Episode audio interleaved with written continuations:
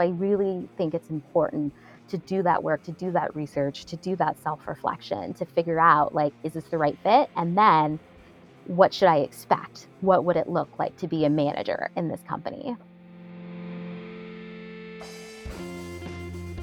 This is Erin May. I'm John Henry Forster, and this is Awkward Silence. Silences.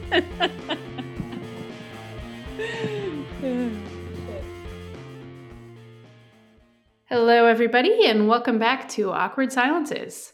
Today we're here with Amber Davis. She's the UX Research Director at Audible. And today we're going to talk about something I know a lot of UX researchers are probably thinking about, which is should you be a manager? Do you want to get on the manager track? What does that look like? How are you going to do it? So thanks so much for joining us, Amber. Yeah, of course. It's great to be here. Got JH here too.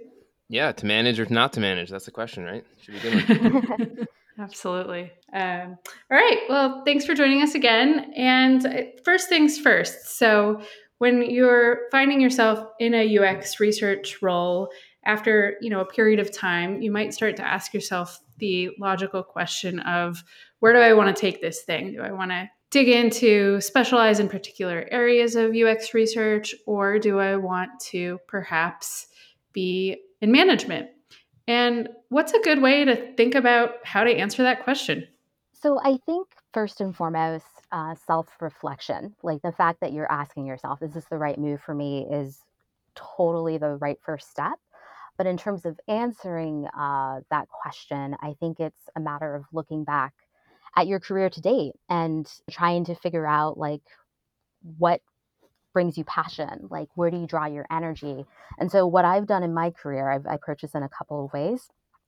So my career counselor from graduate school gave me this exer- exercise called the seven stories exercise where you're actually supposed to write down instances in your life where you did something that you were really proud of and that you loved right Mm-hmm. And then you look at all those stories and you try to draw out the common themes. And if some of the common themes align with the skills that you need to exercise to being a manager, I think that it's probably fair to, to say, yeah, maybe being a manager is the right thing for me.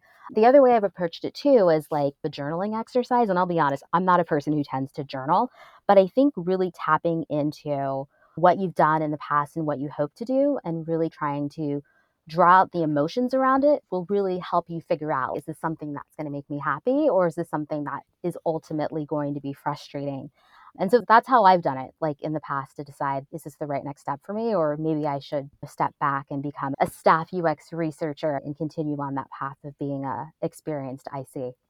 How did you think about the path, or I guess this is, I'm not sure how to quite phrase this, but I feel like there's sometimes an implicit assumption that people make that like going down the management path is the only way to continue advancing in certain careers. Like I know with engineering, usually they have paths for people who are just like really strong engineers and going to be great ICs in terms of a fellow or a scientist or something, right? Where they just become the expert on some part of a code base or whatever it may be.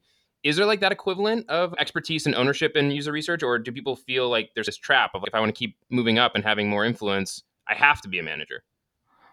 Honestly, I think it depends. I think right now in the year 2020, there are more and more opportunities to choose the path to become a staff UX researcher who's a seasoned senior individual contributor or to choose the manager path.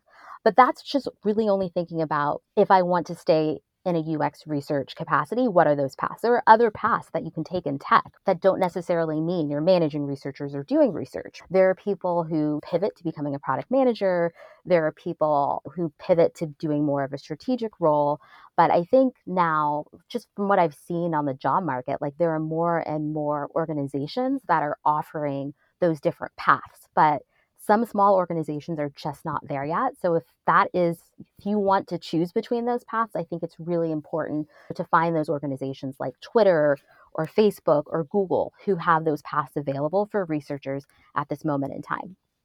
You mentioned something I thought was interesting, which is especially if you're considering being a first-time manager to look back at, you know, some of the things that you've done in the past and been proud of and I think maybe someone considering being a manager for the first time might think, what can, experience can I draw from? I've never done this before. I don't know if I'd be a good manager. But what you're saying is there are opportunities to lead and to manage without having had that sort of title or explicit experience.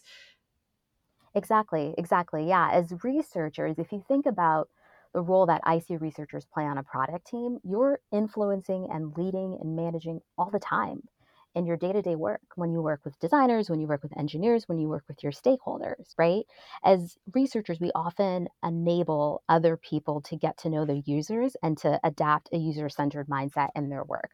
And this requires a fair amount of influencing people to make sure they're choosing the right questions, framing your findings in a way that will speak to stakeholders and helping them perhaps frame the story that they tell to the C suite. These are all ways in which you might be leading. Or if you are just looking at it in a more traditional way, if you've worked with interns, if you've worked with contractors, if you've managed vendors, that's all management. You're managing a project, you're managing an intern's career growth. Those are all examples of how you may have shown up as a manager and not even realized it. When you did the seven stories exercise, do you remember some of the themes that across your stories by chance that like, connected and, and resonated with you? Yeah, so it was it's it's actually funny. So the themes that kind of came out were I really enjoy connecting with people, right? I'm not the type of person who likes to sit behind a computer and just like code or analyze data all day without interacting with other people. So that was one theme that emerged. Another theme uh, that emerged from that seven story exercise was I really enjoy helping people think about what to do next in their career, giving them advice, helping them reflect.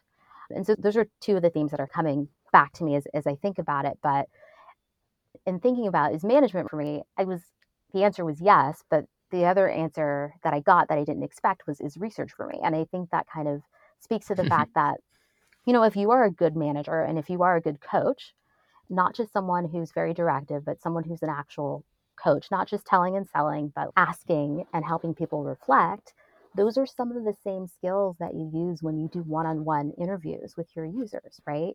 Like you ask questions, you're comfortable with silence, you let them reflect. You know, maybe you wait the requisite 20 or 30 seconds for them to get around to the point that they're trying to make or the insight that they might have. You do the same thing as a manager uh, that you may find yourself doing in your interviews. Yeah. And so lots of different skills can relate to lots of different kinds of jobs. I went that's the problem with self-reflection. You're like, oh gosh, should I should I even be working at this company or doing this be in this field?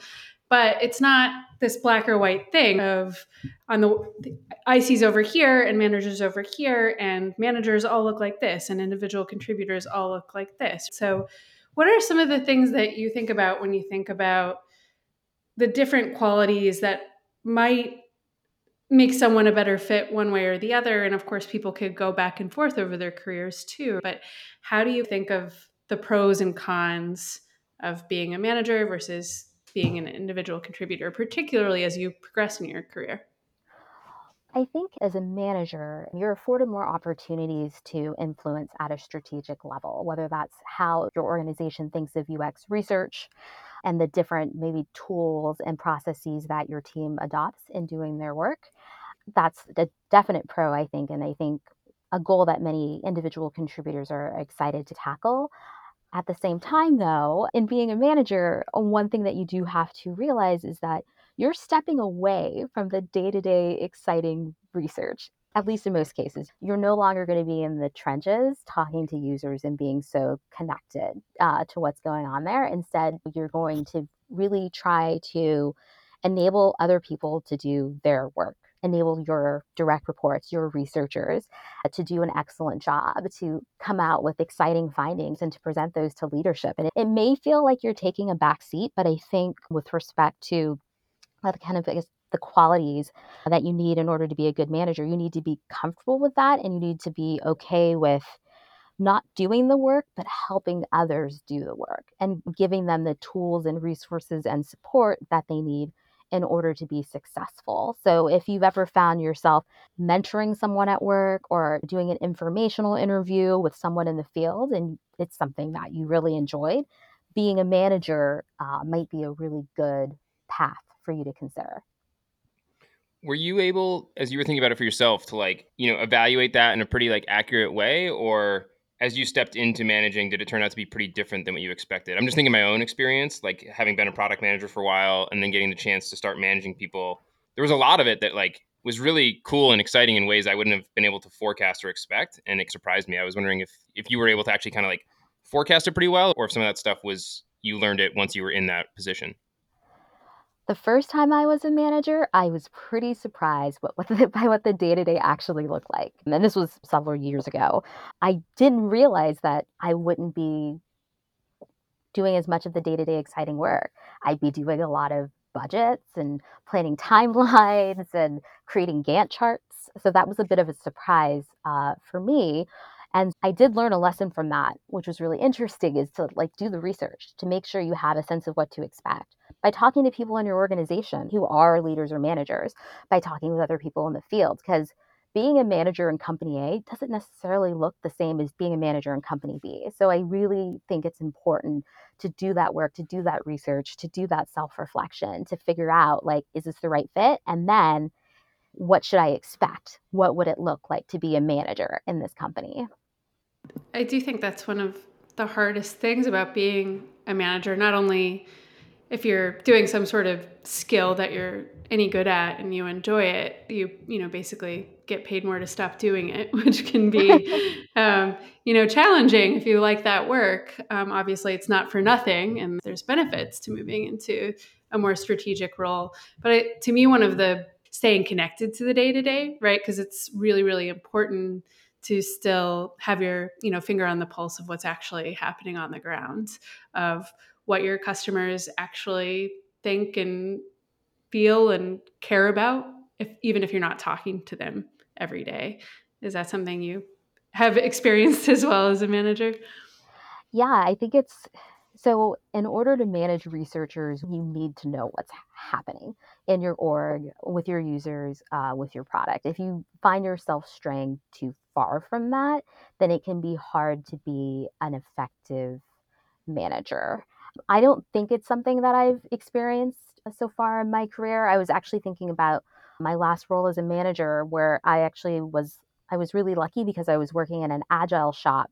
And so what that meant was I got to play an IC role and a manager role, which for me was perfect at the time. So it was really easy for me to keep my, you know, finger on the pulse of what's going on with our customers while also showing up as a manager and getting the opportunity to flex and, and grow those skills.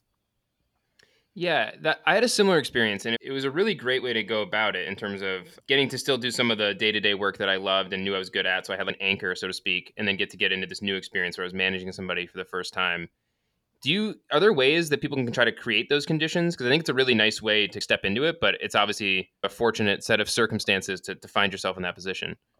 Yeah, I think if you are in a place where you've decided, like, hey, this is something I want to experiment with, I, I want to try out being a manager, and then have those conversations. Have those conversations with your manager. Have those conversations with maybe you have a sponsor or a mentor in your org. That's exactly what I did. So, in my last role when I was at McKinsey, I started as an individual contributor and I'd been there for a couple of years.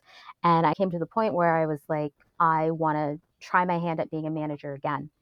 And I want to see where that takes me. And so I went to my manager and I asked her, I just, I asked her, I said, Hey, this is something I'm really interested in. I'd love to be a manager here. What would that look like? And what do I need to do to make that a reality?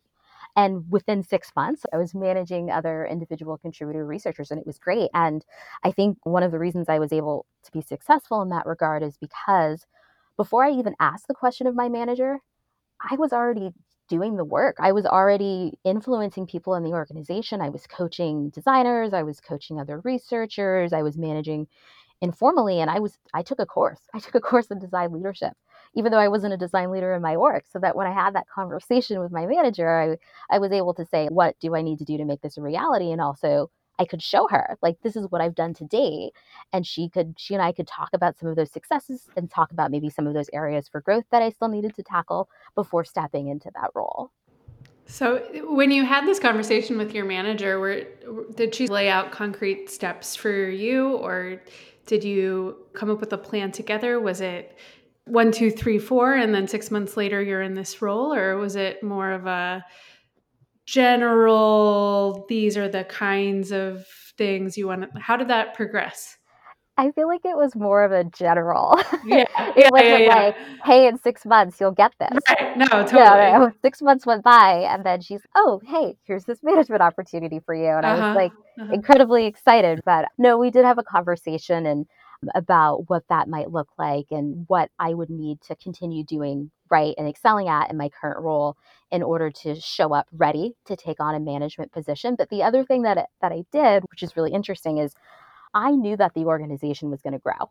I knew that they'd be Mhm. hiring more designers and researchers and that we didn't have enough managers.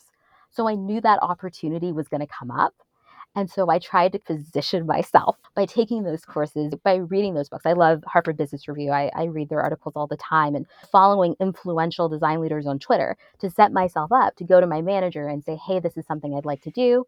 This is how I've done it in the past. What would it look like here and, and what needs to happen? There was a bit of a conversation about, hey, keep doing this stuff, but it wasn't a clear path, which I think is often the case when you find yourself stepping into these roles.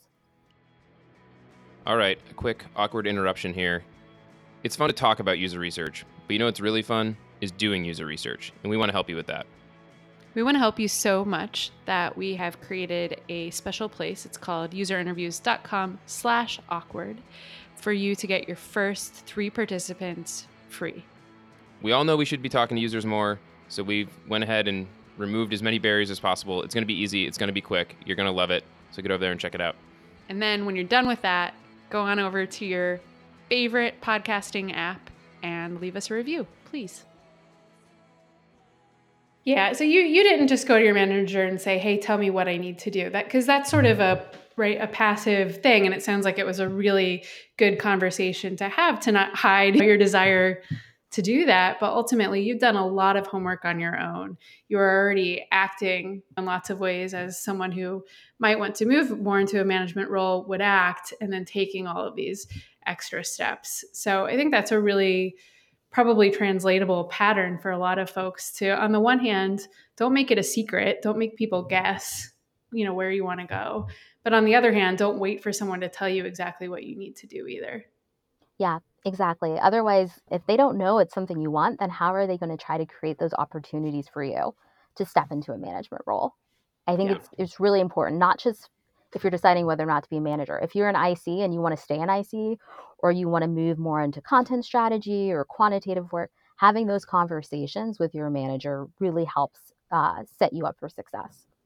It's helpful too because if your manager has a different like path in mind for like where your career might develop, by sharing the thing that is interesting to you, it's probably going to get them to divulge maybe what they had in their head as a as, an, as the next set of opportunities, and then you can see like where that's aligned or misaligned, and like now you're actually it's like it's out in the open and it can be discussed and you can navigate through it versus maybe the manager having an idea in their back pocket that's different than what's in your back pocket, and then you're going to face some frustrations down the line. Yeah. Yeah, I think I think being in the right place at the right time and knowing what opportunities are available within the org are really helpful because you may find mm-hmm. yourself I I think you were alluding to this you may have a conversation with your manager and they just say no now's not the right time or those opportunities aren't available right? There might be other great opportunities for you to continue growing as a user researcher maybe moving more into product or strategy or maybe it means looking at roles in other organizations where you're able to take on those roles. But i think having those honest conversations and knowing what's what might be next for yourself and, and what you really care about are key to making sure you have a fulfilling career as a user researcher in the tech industry. we were covering it a little bit and i think it's easy for people to imagine some of the downsides of changing and moving into management of like you just do less of some of the work you currently love or, or are great at. And i think some of the uh, upsides of it are like the obvious ones that come to mind around being a little more strategic having influence on budgets or just more influence in general. But like an aspect of that i think is really positive or an aspect of managing that i really liked was the coaching side of it and I think that's something that maybe doesn't come up a lot in people's minds. I was curious, is that something that you've seen on the user research side, like people also enjoying and finding like to be a fun part of the move into management? Definitely. And I think it's even more true right now at this moment because when I started managing, oof, gosh, I guess this was uh, maybe a decade ago, there was this mentality that you were supposed to scope the project, manage the project, create the timelines, assign the work streams, make sure all the work gets done. And in the, some of the organizations I've worked in more recently, there's this desire to be more agile and to practice what they call servant leadership, which entails a lot of coaching. Uh, which is what you were talking about. And I think coaching is really interesting because it's less around this is how you should do it, this is how you should run this project, this is who you should be talking to, and more around asking people questions and helping them reflect, which is what we do as researchers. And I think it's really powerful to be sitting in a one on one with one of your direct reports. Maybe this is, and this has happened to me when I was working with more junior researchers, and to be having a conversation and having that back and forth and asking the questions, and then seeing that person just go, Oh, I get it now. That's a really powerful feeling, which for me is just as fulfilling as landing on a great insight from research that I've done with users, right? They're they're different, but mm-hmm. I think they're just fulfilling in different ways. Yeah. And for me, it's more fun. It's just more fun to and I prefer the word I know we're talking about management and you go in but leadership, right? Like you're mm-hmm. leading a team. And I, it's just one of my favorite questions to ask is you have someone on your team and they say, What should I do about this? And you just kick it back and say, What do you think you should do? And sometimes they don't know and you have a conversation, but often that conversation is going to end up in a good place. And as a leader, you don't want to be a crutch that people depend on, right? Uh, empowering your team to feel like they can do work themselves and make good decisions. Yeah, I was very, very into that. At Vistaprint, I was in this management uh, development program they had, and one of the exercises we had to do as homework was in an upcoming uh, conversation with one of your direct reports when they come to you with something is only ask questions. Like you're not allowed to give them advice and pick a right time where that's appropriate. And the skeptic in me was like, this is stupid. Like, all right, they're going to see what I'm up to, and it's going to be like, it's going to be so obvious and then we I did it and it, like it worked and I was like holy shit that was like a pretty good back and forth and they got to like a really good outcome and it was one of those things like you can't probably take it to that extreme every time but it was just like this forced exercise and it was like whoa that was a really cool experience and I, it was hard for me to believe it or have faith in it until I did it firsthand. Yeah exactly if you are able to coach your team so that they are able to do the work themselves rather than going to you and asking what should I do here? It's turning it around. Hey, I have this problem. I was working with someone and they mentioned they had a problem. There was some issue with the team, and so they weren't able to execute for their stakeholders. And so I asked, well, what's getting in the way here? I am, I'm not involved in the day to day of the work that this person does. He's the person that is in the best position to know. And so by asking those questions, you're enabling people to start driving that work themselves when you're on vacation. You're not that micromanager. You're empowering them. And I think not only does it let you actually take vacation, but it helps your team feel empowered to do that work. And I honestly think in organizations that may lean more towards that organ towards that style of management, it really probably helps a lot with retention. Because if people feel ownership over their work and they feel proud, they're probably going to be more productive and deliver better outcomes and be more excited to keep working there. Yeah, absolutely. What, eh, what surprised you about management with your 10 years of experience? Huh, what surprised me? Yeah, actually, one thing I found surprising is you really you have to show up. And when you show up, you have to so like for example, one-on-ones and getting to know your direct reports are key. It's not as simple as saying, "Oh, hey, do this and hey, do that." Like you have to get to know them. You have to get into those emotional trenches sometimes. There will be things that come up. And in order to be there and show up for your direct reports in that way, what you have to do is every time I had a one on one with my direct reports, I blocked out 10 minutes before. So I would look at my notes, see what we talked about the week before, get myself in an emotional state, disconnect from whatever I was just working on, whatever crazy call I may have just gotten off of, and really prepare myself to have that conversation and show up. And when I was in those one on ones, it was really important for me to turn off my Slack, turn off my email, and not multitask. Like yeah. we are maybe in person after COVID, of course, or on a Zoom call, and we are making eye contact. I'm reading your body language. There's so much about management that goes beyond just breaking down the work and getting the work done. It's a lot about kind of this emotional connection and, and navigating the org and, and, getting to know your people and understanding what their goals are and where they might be struggling and having those candid conversations and, and showing up for them.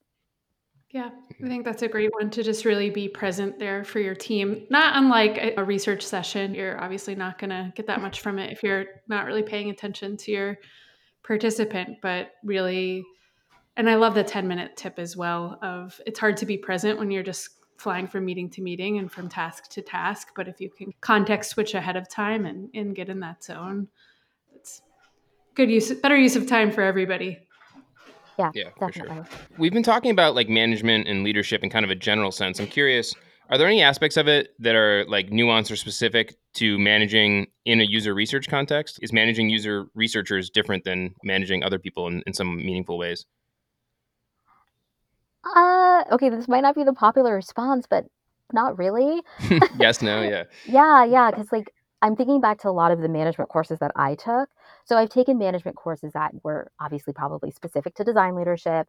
I've taken management courses that were more generic and more focused on management consulting, and they were all really valuable in terms of understanding and learning the skills that I needed to do the job. I guess what I would say is a little bit different about user researchers is I think you just have to really be thoughtful about trying to carve out opportunities for your people to grow and excel. And I feel like if I were, let's say, a designer instead of a researcher, there might be more opportunities than there are if you're a user researcher. So I would say that I guess the thing that's different and unique about being a, a manager of researchers is there aren't as many opportunities within the org to grow. That's changing. There are more and more researchers getting hired, but by and large, you really have to be thoughtful and work closely with your team to figure out like what are the organization's needs where are we going and what are the opportunities for research to have an impact and how can individual contributor researchers continue to you know grow and flex their skill set in order to have that impact and then have it meet in the middle you think about kind of three circles overlapping the overlapping circle is really small compared to like maybe being a design leader or an engineer and all those opportunities for growth that you may have for your direct reports. Yeah, having not led a team of researchers, and I, anytime you're leading a team, you're uh, leading individuals. So it's not let's paint every kind of researcher with the same brush because they're all the same, right? Because people are individuals. But having researched researchers a decent amount the last three years, people come from all sorts of different backgrounds, right? So we're talking about a, a group of people that are interested in people, high empathy, interesting academic backgrounds from anthropology to architecture to psychology to HCI and on. And I don't know, I, I, think of in design leadership roles, you hear, oh, you're dealing with sensitive souls, and you need to really be careful with your feedback because highly sensitive, empathetic people. Do you find any traits like that are common with researchers that are a little bit different in terms of what their pains are. Like, for instance, we were talking with Vivianne Castillo in a previous episode about the need to recharge and bring self care to your life when you're spending all this time sort of being empathetic with other people. And obviously, everyone needs needs some time for self care, but maybe something like that being a unique thing to the work UX researchers do. Or another thing that maybe comes to mind is and again, this is true with other professions, of course, as well, but UX research not necessarily being totally understood in the organization in terms of what do researchers do and what kind of problems can they help to solve, and potentially researchers being overtaxed in terms of their time and how to spend it. But of course, that's all organization to organization. But curious if you've found any trends.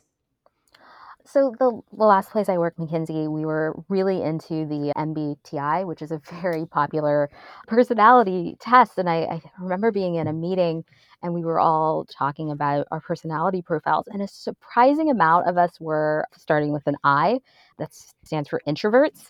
And I guess it shouldn't be a surprise, but as a researcher, we do tend to be very reflective, uh, very introspective. And I think those types um, of qualities show up in a lot of researchers. And then if you are that type of introvert, and I'll say I'm an introvert, showing up as a leader, I think can be maybe the traditional advice doesn't apply uh, for you, but I think there are. I read this great article from Boxes and Arrows a couple of months ago about how to show up as a design leader as an introvert, and they had great pieces of advice on see it as a, as a strength, not a weakness. And I think whether you are an introvert that's an IC or an introvert that's a, a, research manager, just recognizing where you draw your strength and where what might sap your energy is can be really important and figuring out how you show up at work as a contributor, as a colleague, um, and that sort of thing. So it's not quite the same as like emotional labor and getting taking care of yourself, but I think it's more around like there might be a lot of introvert personalities who are researchers and being able to influence and lead looks a little bit different. Hmm. Yeah, absolutely. You, you mentioned a few times courses and things you've read and, and ways you've learned and immersed yourself in like management.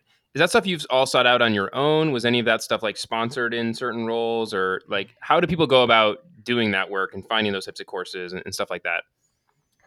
So, a lot of organizations, including many of the organizations that I've worked at, have professional development budgets that you can spend on conferences or courses. And so for me, it was a Google search, right? Design leadership, management training, and talking to other people in the field to figure out what courses they've taken that worked really well for them.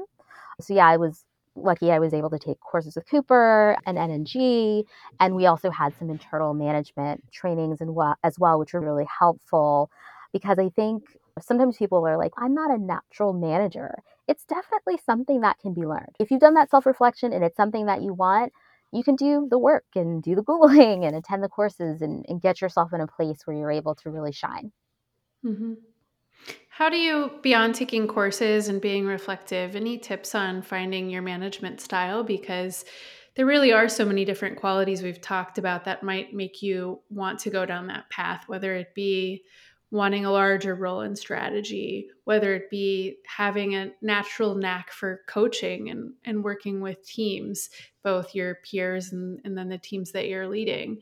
But because there's so many different qualities that could go into being a great manager, probably not everybody has all of them. And, and of course, there are different styles of good leaders. So, how do you find a style that works for you and that works for the organization you're working in?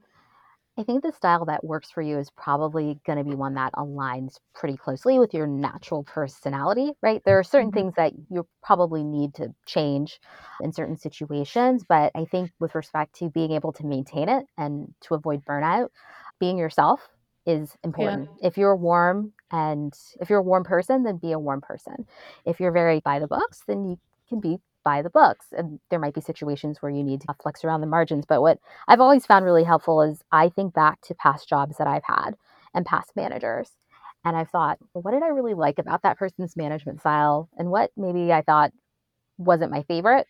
And then think about what would work well for me in this organization where I am right now and what would be a good fit for my personality.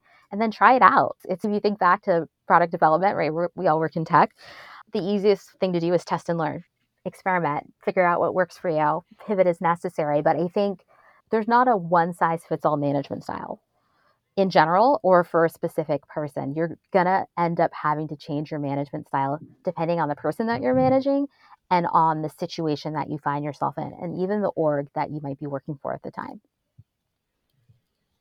Yeah, I think that's a good point, right? You might find your style, which is very much akin to being yourself, and uh, you're going to manage different kinds of people and that style might not match perfectly with everyone who ends up on your team what are your tips for remaining true to yourself and playing to your strengths but also being a manager that can work with lots of different you know personalities and needs i would say first you have to get to know your direct reports know who mm-hmm. they are as people and get to know their personality their communication style what they do really well, where they might struggle, and then think about that for yourself too. It's not you're not talking to someone in a vacuum. It's a, it's a dialogue and you need to figure out like what's the best way for the two of you to collaborate.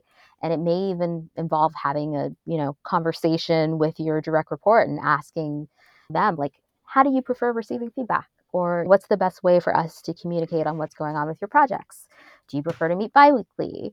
Do you prefer to do informal coffee chats or lunches? And asking those types of questions, I think, will really help a lot. Great. What should managers not do? I talked a little bit about the importance of building relationships with your direct report. So, kind of gets the flip side of that is to not get to know the people that you're managing, right? If you don't know them, it's hard to effectively coach them and lead them. And so, getting to know them in the work context, getting to know them, you know, personally, if, if that's appropriate, can be really helpful because it's all about building relationships, when you build relationships, even as an IC with your product manager or the, the designers, you get to know them, you get to know their way of working, they get to know you start to trust each other. You have to build that same sort of trust and relationship uh, with your direct reports because otherwise, if something happens, and maybe there's like a misstep or a mistake, or maybe there's a project or a, a stretch project that they want to take on, if they don't trust you and they don't feel like they know you and that you have their back, and you're thinking about building their career and helping the organization and and all driving towards a shared outcome it can be really hard to show up in the way that you need to show up as a manager. Yeah i think the relationship piece is is so huge and i think you hit it for all the right reasons in terms of just like having that benefit of the doubt when there are miscommunications or missteps is is such a nice foundation to come back to. It feels though there's a little bit of a risk there in terms of maintaining some boundaries or some professionalism so that if you do need to deliver more difficult feedback or maybe somebody doesn't get the promotion they were hoping for, or whatever it may be, that it doesn't get weird in the sense of, hey, I thought we were friends. Um, any advice for like how to find that kind of line where you, you do have a real connection with people, but also are maintaining the right sort of uh, relationship in terms of a hierarchy there? Yeah, that's a really hard balance to strike because if you're not getting to know the people that you work with, you won't have the relationship. So I've social activities. That's a good example, right? Going out for drinks, having lunch, talking about what's going on outside of work and family stuff, I think can be really helpful if it's appropriate. Going to your direct reports and saying, Oh, I find this so frustrating and I really wish this would change. I think that's a step too far in terms of professionalism because they see you see you as more of a, a colleague to vent to and not as a leader who is steering the ship and is really thinking about how they can they and their team can deliver for the org. So there's a balance. And I've definitely had friends who also work in tech who started managing people that they used to be friends with. And I cannot, I don't think that's ever really happened to me, but I cannot imagine how challenging that is. It's because it fundamentally changes the relationship. You can't show up in the same way as you did before. That's really hard. I've done that before. yeah, it doesn't seem like yeah. it can go. It seems super hard. It's not bad, but I'm sure it could be bad, but it's definitely a challenge for sure. One more question I had for you, Amber. I know you mentioned that sort of ironically or counterintuitively, perhaps, stepping into a management role can actually teach you more about being an individual contributor. Curious how you've seen that play out. Yeah, yeah. When I was working in at McKinsey as an individual contributor as and a researcher, we were all working on d- different aspects of, of products. And so when I would have my relationship with my direct reports, I'd hear about what they were working on. And then when I was reflecting on our conversations later, it would spark insights for me in terms of doing my own work. So, one person in particular that kind of stands out really did a lot with with project management and establishing best practices with the team and that helped me think a little bit differently about how I was approaching my own work as a researcher. Um, another I guess side benefit I think that kind of comes out of it is sometimes it if you're working with a more junior researcher and you're helping them understand this is how structure a research plan and this is how you articulate testable research questions it helps you do that better as a researcher right because it really so I live in New York and I volunteer at this nonprofit sometimes and I teach people how to ride a bike. I actually didn't know the mechanics of teaching people how to ride a bike until I started teaching, but it made me a better biker because I, I am better able to connect the mechanics and the individual kind of step by step of building a research plan, building a relationship with your team, helping them be more effective. When I hear other people talk about the step by step the steps, the individual steps they take to do that, it helps me break it down, like my process in my own mind, and then improve at little points and be better overall as an individual contributor. You know, if I say it's the last question, I'm lying. So, really, my last question which is just a general question. I always love to hear what people say. What's your favorite thing about UX research? Oh, my favorite thing about UX research. Oh, it's those moments when you're having, when you're doing qualitative research and you're like, oh, I never thought that my our users or our customers or our prospects would have that need or this is why they do things the way they do or they have this surprising workaround. It's that moment of i thought i knew. I thought i knew everything that was going on. I thought i knew everything about our users and it's just surprise there's this insight that you didn't even think of that totally turns everything you thought on its head. I love those moments of surprise. Nice yeah, it keeps you it keeps you coming back to it. Kind of, it's like a good reinforcing mechanism that oh yeah, we should keep talking to people. Yeah, definitely. Thanks for listening to Awkward Silences, brought to you by User Interviews. Theme music by Fragile Gang. Editing and sound production by Carrie Boyd.